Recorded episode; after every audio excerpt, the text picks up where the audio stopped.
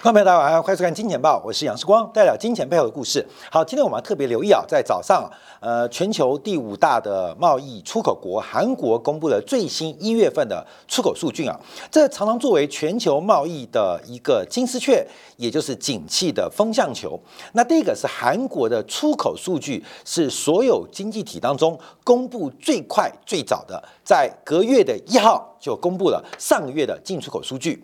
第二个是韩国的出口规模跟进口规模都非常大，以出口单论来讲，是世界第五大的贸易出口国。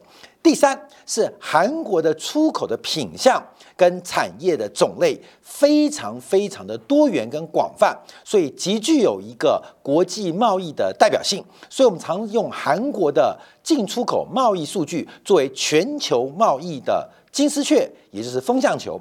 那公布出来数据啊，一月份韩国的出口额是来到四百六十二亿美金，跟去年一月相比是不小心啊重摔了百分之十六，这创下了二零二零年以来最大的一个连续四个月的年增率的下滑。那本来预估啊是下滑百分之十一，就没有想到一月公布出来数据啊是下滑了百分之十六点六。那韩国的产业通商资源部表示啊，那会出现重衰的主要原因是去年的基期过高，去年的基期过高。那一月份的进口总额是五百八九亿美金，较去年同期是衰退了二点六 percent。所以我们看到出口的衰退高达了百分之十六，那进口的下滑仅仅只有百分之二点六，那进出口的逆差就快速的放大，所以在上个月啊，韩国的贸易逆差一口气来到了一百二十七亿美金，创下了历史上最大的单月贸易逆差。那主要是出口市场的一个下滑啊，也是一九九七年以来首次几乎是连续一年的出口出现这个逆差。进口进进出口出现贸易逆差的变化。好，那我们从细项观察啊，分成十五大项目，很直观，你看到主要就说到半导体。半导体啊，第一个是单价大幅下跌，第二个是量也走低啊，所以光是半导体的一个出口啊，大概就拖累了整个韩国出口超过三分之一的比重。我们看到十五大类的一个出口项目啊，大家可以特别来做观察。那红色的是增长的，绿色是衰退。那我们从韩国十五大类项目就看到，其实韩国的出口的产业体系是非常强的。那像韩国讲，我们跟台湾地区做相比的话，差距是越拉越大，因为啊，一九九九零年代的时候，一九九零年代的时候，韩国跟台湾 GDP 的关系，台湾是韩国 GDP 的百分之五十八啊，百分之五十八。那现在啊，台湾的 GDP 的总量不到韩国的一半，也就是从一九九零年之后到现在这三十年的时间，台湾地区跟韩国的差距是越拉越远的。台湾经济总量是韩国的总量不到一半。从原来的三分之二不到，到现在的二分之一不到，那为什么？我们就看到韩国产业发展非常非常全面。我们看以造船行业为例啊，造船行业啊，一月份是增长的，而且是主要大类增长的一个项目。一月份出口就高达了十四亿美金，较去年同期是大幅的增加了将近一倍哦，百分之八十六，十四亿美金，看到没有？十四亿美金啊，这个金啊，这金很大。呃，为什么要讲？我们看到包括其他像机械设备啊，出口是高达了三十八亿美金哦，这边就有衰退了。石化三十八亿美金，钢铁二七亿美金，半导体六十亿美金，汽车四十九亿美金。我们看石油产品四十亿美金。好，我怎么念这个数字啊？就是韩国这十五大类出口非常广泛，造船韩国现在世界第一，石化产业。全球也排名前五，那汽车产业也是全球前五大的汽车出口国，那半导体也是世界前三名的出口国，那包括了化学零组件甚至机械，韩国都在前五名之列。所以这个韩国的出口项目啊，不单单是半导体而已啊，可以看到全球产业变化。那船舶啊。跟汽车的增长主要是滞后反应，因为去年啊前年这个造船行业融景非常的火爆，所以现在在逐渐的开始加速交船啊，这个当然就对于航运的报价、运价的这个产业周期产生非常大的挫折啊，因为现在的船才终于开始。疯狂的交货跟交船，那另外汽车产业也是韩国出口亮点。那大家在路上可以看到，像现代啊，尤其是 Kia 的汽车，那不管是电动车，还是它相关的这个 Level Two 到 Level Three 的一个自驾车的能力的进展，还是外形的设计，基本上全球现在最缺车的不是什么日本车，都是韩国车。这个 Kia 车啊，全球排队最起码热门车种到六个月以上。甚至在台湾啊，要排到一年半啊！之前我去想买个韩国的那个呃大大台的这个修旅车嘛，因为可以把爸爸妈妈一起带出去玩，所以至少三排座椅。那那个车子呃 CP 值很高，就一问啊，要等一年半哈，等一年半，那就但就不用等了啊！一年半之后我都老了，我都等人家在了。所以韩国的出口项目是非常广泛。那这种看到从石化、钢铁到电子。从纺织、电脑到生物产业，全部出现了非常明显衰退。它不仅有价的因素，更有量的因素。所以，我们从韩国的出产业，我们就看到一个现象，就是我必须要提到的：这一次全球的物价放缓，我们在前面提到了跟机器因素有关。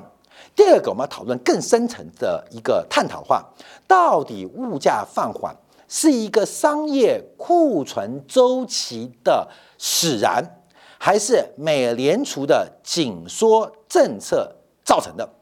假如是美联储的紧缩政策造成的，那美联储的紧缩跟加息会接近尾声。假如全球经济进入衰退，或碰到了商业或库存周期的自然向下发展，就像人类的呼吸一样，那这一次的通胀放缓，我们先排除了机器因素，大家要特别观察，为什么七零年代的通胀不断的反复，就是各国央行。透过紧缩政策打压物价，当物价有下滑的势头，就快速收回紧缩政策。没有想到物价又随后快速的攀上高点。当时最大的盲区就是到底物价放缓是紧缩政策导致的，还是自然周期的呼吸阶段？所以，我们现在观察啊，从韩国，我们现在可以看到，等一下我们看到台湾的。外销出口订单也出现了一个非常重要的讯号。好，我们把韩国注意观察啊，因为在今天啊，韩国呃，就全球第二大的记忆体晶片啊，海力士发布了二零二二年去年第四季的财报，在需求疲软跟供应过剩情况之下，加上晶片单价的暴跌，使得第四季由盈转亏，一口气亏损了一点七兆韩元，这是过去十年以来海力是最大的一个单季亏损。那现在最麻烦的是，第一个是库存报高，那不是库存的问题而已，而是资本在前期的投资即将出现量产，也就是在二零二零、二零二一年供应链瓶颈的时候，有非常多的产业疯狂进行资本的扩张，而这个资本的扩张，还有碰到了商业周期往下，导致库存的爆仓，这双重因素都引发了晶片市场。价格的重挫跟暴跌啊，这是目前我们看到海力士所做的最最新的财报。只要再往前追一天呢，那三星的财报去年第四季也表现非常不好，因为除了半导体之外，包括了手机，包括了家电，就韩国三星所有的主要部门，它单位的盈利都几乎。准备由盈转亏，所以我们从三星、从海力士、从韩国一月份出口看到这次全球贸易的一个下滑，需求面的放缓，感觉是非常非常严重。好，这时候我们就看到台湾。啊，台湾地区啊，在昨天下午四点啊，也由这个经济部统计处发布了去年十二月份的数据。什么数据？外销订单。那外销订单，顾名思义，它就是出口的领先指标。通常外销订单会在未来三个月逐步的反映在台湾地区的出口数据身上。那十二月份呢，这个外销订单跟去年二零二二二一年的同相比啊，一口气大跌了百分之二十三。那这个减幅啊，是创下了次大海啸最大的跌幅。那也因为去年十一月、十二月外销订单订单呢崩溃了，使得去年全年台湾的外销订单竟然由正增长转为负增长。好，就这两边啊，各位光是两个月的衰退，所以你要注意哦，上半年都好好的哦，到了第三季开始放缓转负，到了第四季末，忽然整个外销订单垮了，所以把全年的数据从由正值由成长转为衰退。那我们看一下。到底是谁拖累呢？哇，这拖累不得了！因为从资通讯产品到基本金属，到机械，到塑胶，到化学品，全部都是两位数以上的衰退。那我们看到地区呢？那地区衰退，美国衰退了四十 percent，大陆衰退了三十七 percent，欧洲跟东协也衰退超过了二十个 percent。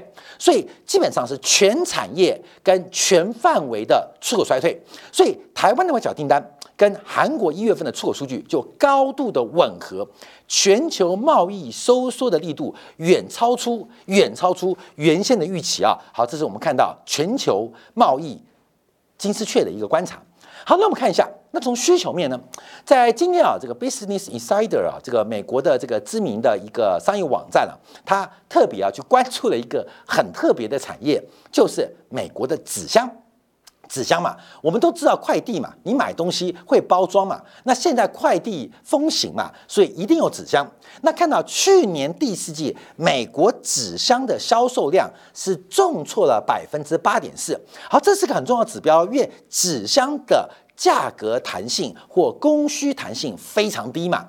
看到没有？你会因为没有纸箱或纸箱比较贵就不买东西吗？你会纸箱比较贵？呃，就不卖东西吗？所以纸箱啊，基本上就像绑在大闸蟹的稻草一样，基本上只会因为大闸蟹水涨船高，但不可能因为稻草很贵。就不买或不卖大闸蟹。我讲的意思是，它的价格弹性其实是非常低。什么叫价格弹性？价格波动影响出货量的弹性是非常低的，所以会下跌百分之八点四。那代表是它包装物的内涵，它的本身出现了非常大的衰退，这也创下了次贷海啸最大的单季降幅。所以从啊亚洲的两大出口贸易的经济体。的数据，再看到终端市场的需求，那指向下滑也代表消费正在快速的一个放缓，这是目前全球经济的一个变化。好，在这个时候，我们再看到昨天美国公布的一个数据，就是大家特别关心的美国房地产的价格数据。那十一月的房价，就是 K 虚了标普啊共同合资合作的这个美国房价指数啊，这个房价的增速啊下滑速度非常快。去年三月，全美的房价的年增率仍然高达百分之二十点六。去年三月哦，隔了八个月，到了十一月份，到十月份，全美房价的年增率剩下百分之七点七。其实不单是房价。在下跌了，主要是因为基期很高，所以等一下我们把绝对的房价让大家了解做观察。因为房价年增率一口气掉了十三个百分点，好像房价是跌了十三个百分点吗？其实并不是，而是基期太高或基期过高。好，我们观察啊，所以美国的房价现在放缓速度啊，从去年上半年的两位数超过二十 percent，现在已经快速放缓到个位数字，而且。感觉在今年的上半年有可能由正转负，出现房价年增率出现负值或衰退的可能性。好，那我们看一下，刚刚是年增率嘛？我们看房价，哎呦，从房价做观察，好像就没那么恐怖啊。因为事实上，从全美的房价观察啊，这个指数啊，这指数是用两千年啊一九九九年作为一个基期啊来做一百做计算的，从三百零八六月份最高。到十一月份的二九七，其实这个跌幅啊不是很大哈，大概百分之五、百分之五左右啊，就百分之五左右，还甚至不到百分之五啊，百分之三点多而已啊，哦，三点多才跌了百分之三点六，相对于去年最高价跌了百分之三点六，崩盘了吗？看到没有？这一波的起涨点是一百三十四哦，涨到二零零六个点点的高点啊，三百零八，整个波段是涨了。百分之一百二十一点九，看到没有？这从起涨点到去年六月高点，现在从去年高点跌到现在跌了百分之三点六，你觉得这叫跌吗？你知道跌？波段涨了一百二十一点九，涨了一倍多啊。从二零一二年的低点到呃去年六月，涨了一倍多。现在跌了一个毛，跌了一根毛，还皮都没跌到，跌掉了一根毛啊，头发掉一根的概念啊，掉了一根头发。各位，这叫房价要跌吗？房价要跌吗？所以大家啊，昨天有几个数据啊，刺激美国股市走高。第一个是公布的劳动成本啊，第四页劳动成本。另外就是房价，因为大家讲房价假如会跌的话，那整个住房的通胀压力就会放缓。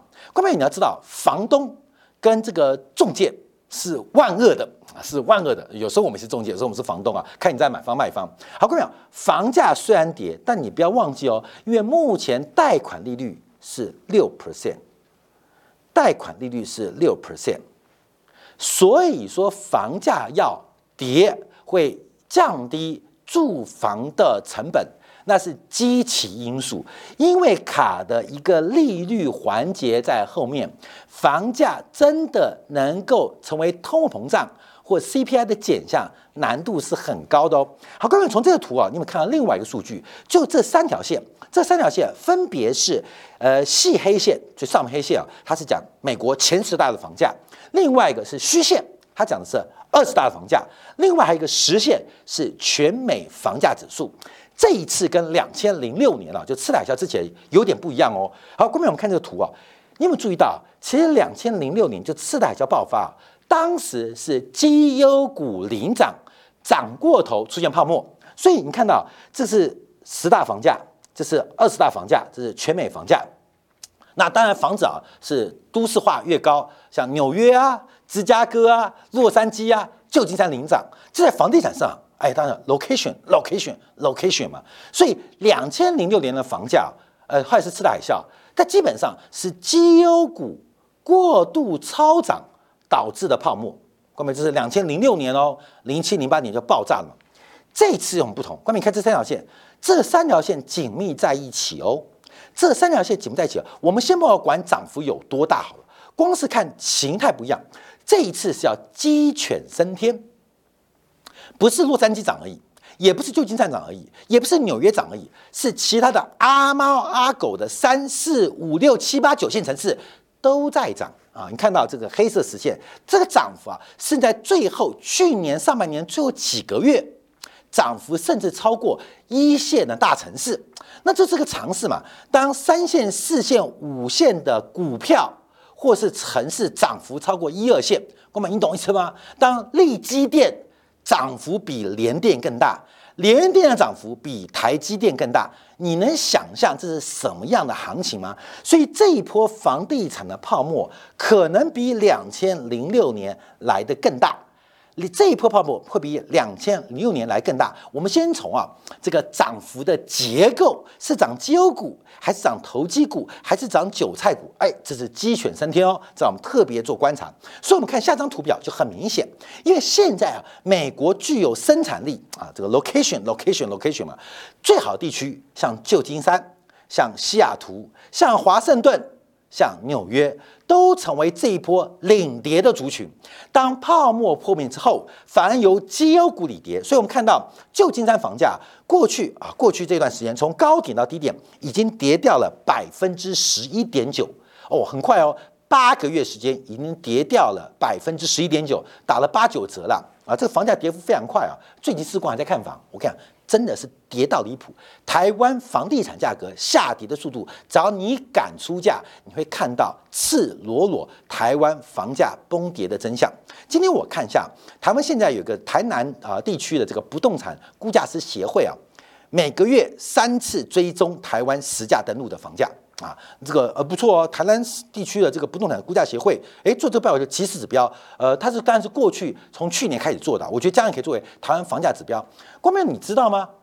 一月份台湾地区一月份跟去年十二月份实价登录，台湾一个月普遍的跌幅接近百分之十。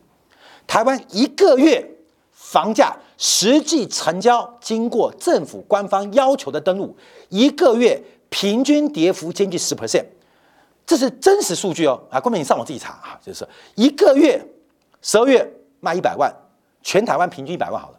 到了一月份，平均大概九十万出头，跌了将近十 percent。美国房价跌，台湾房价的崩溃超出你的想象哦！你能想象一个月跌十 percent 吗？在什么地方发发生？在台湾从北到南都在发生。建议大家去看那个台南不动产估价师协会，他们现在做的速报，这个我觉得很有指标性，因为他们做了这个实价登录的各式各样的统计，包括了把预售屋扣掉。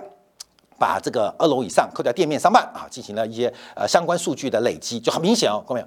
台湾房价一个月跌十 percent，你可能不相信，但真实从实价登录就发生了。所以相对于全球房价的崩溃，只是早跌晚跌的问题而已啊。所以我们看到目前美国房价的一个大幅下跌。好，那我们就回来看这个问题啊，看到没有？这个房价跌到哪边？我们前面提到，美国房价从二零一二年以来啊，涨了超过一倍以上。但我们看现在利率哦，先不要看最高了，最高一度啊，这三十年利率来到百分之七点零八，现在利率是百分之六点一三。那六点一三，我们就把它画过来，好不好？呃，不画过来，看没有？已经回到了二零零八年，也就是利率戳破房地产在金融属性当中的一个意义。那为什么房价不反弹？那主要就是因为它的金融属性受到利率的考验，正在。不断的快速降温当中，好，所以最后我们要观察哦，来来来看一下啊，这是目前啊美国房市的买家流量，其实全球都一样了，全球啊，那当然现在全球在反弹的是大陆的房地产，最近有一点点 这个死猫跳的味道，救得起来吗？我觉得救不起来啊，救不起来，救不起来就因为一个泡沫破了之后啊，你要再去救它是很难的，这是买家流量，这是美国买家流量。好，另外我们要观察一个很特别的数据啊，就之前提到这个指标，纵轴，纵轴是成屋。成屋除以销售量，就是成屋的呃存量除以销售量，那除出来什么？除出销售月数，就是到底现在的库存可以支撑市场上几个月的消化？那这个除下来啊，现在的不到四个月，正常的时候大概是。四到六个月，就整个市场的存屋扣掉了每个月的成屋销售量，一对除嘛，大概四到六个月，这是正常水位。高于六个月代表库存过多，低于四个月代表库存不足。针对什么？针对销售量。我们看到，从去年下半年七月、九月、十月到十一月份，事实上，美国成屋的存量相对于成屋销售量都是严重不足，低于四个月。低于四个月啊，就代表美国成屋销售量是严重不足，都低于四个月，就代表是目前美国成屋的库存是严重不足的。可是呢，纵轴是房价的年增率啊，纵轴房价年增率这条黑色线的右边是房价月增率在涨，这个呃黑色线的左边是房价月增率的跌幅。所以，我们看到过去这六个月。在美国房市存量不足的情况之下，房价已经不断的探低，跟不断的探底。好，观众，我们就要讨论这个问题啊，房价买不起，到底是没有需求，还是太高？那很直观来讲，是房价的房屋价格扣掉了投机、扣掉了投资、扣掉了储蓄之外，其实房价作为一个消费财是不可能买得起的啊。但你附加了。储蓄性质附加了投机性质，附加了金融属性，那这个房价可能不嫌贵。但假如以单纯从消费属性来讲，是一个折旧的耐久材，这个房价是不可持续的。好，房价开始跌，是因为需求不足吗？还是因为价格太高？是真的因为需求这个价格太高吗？可能是长期过剩的消费，过度的消费。导致整个市场的扭曲，所以等一下，今天我们要分享这一次通货膨胀的降温。现在大家说物价降温嘛，物价降温嘛，那我们一直讲这个激情因素，激情因素的影响。第二个问题，这一次的全球经济的下衰退或萧条，或是物价的降温，是不是央行紧缩政策导致的？是不是？是的话，这一次央行升息应该接近尾声，甚至大家预期下半年降息会发生。那问题是这一次的物价下跌或经济萧条，会不会是过去两年哑铃买太多了，跑步机买过头了，导致跑步机崩跌？你现在去看跑步机没有人买，是因为央行升息的关系吗？好像不是。最近手机没有人买，是因为央行升息的关系吗？好像不是，都是因为过度消费导致的一个商业周期剧烈波动导致的。假如是一个自然周期的波动，等到库存打消之后，那需求稳定，重新回温，那物价卷土重来的可能性，就是各个央行正在担心跟考虑的问题。好，所以我们休息片刻，在金年感订阅版部分，我们要针对美联储最鹰派的领事沃勒，他提到。美联储啊，二三月升完息之后就要等一下，他这个等一下不得了了，被有心人士包装之后就是五月之后不升息，等一下跟等一下升息跟等一下降息，看到没有？到底这个等是等左边还是等右边？到底是等男生还是等女生？我们休息片刻，接广告，我来做进一步的解读。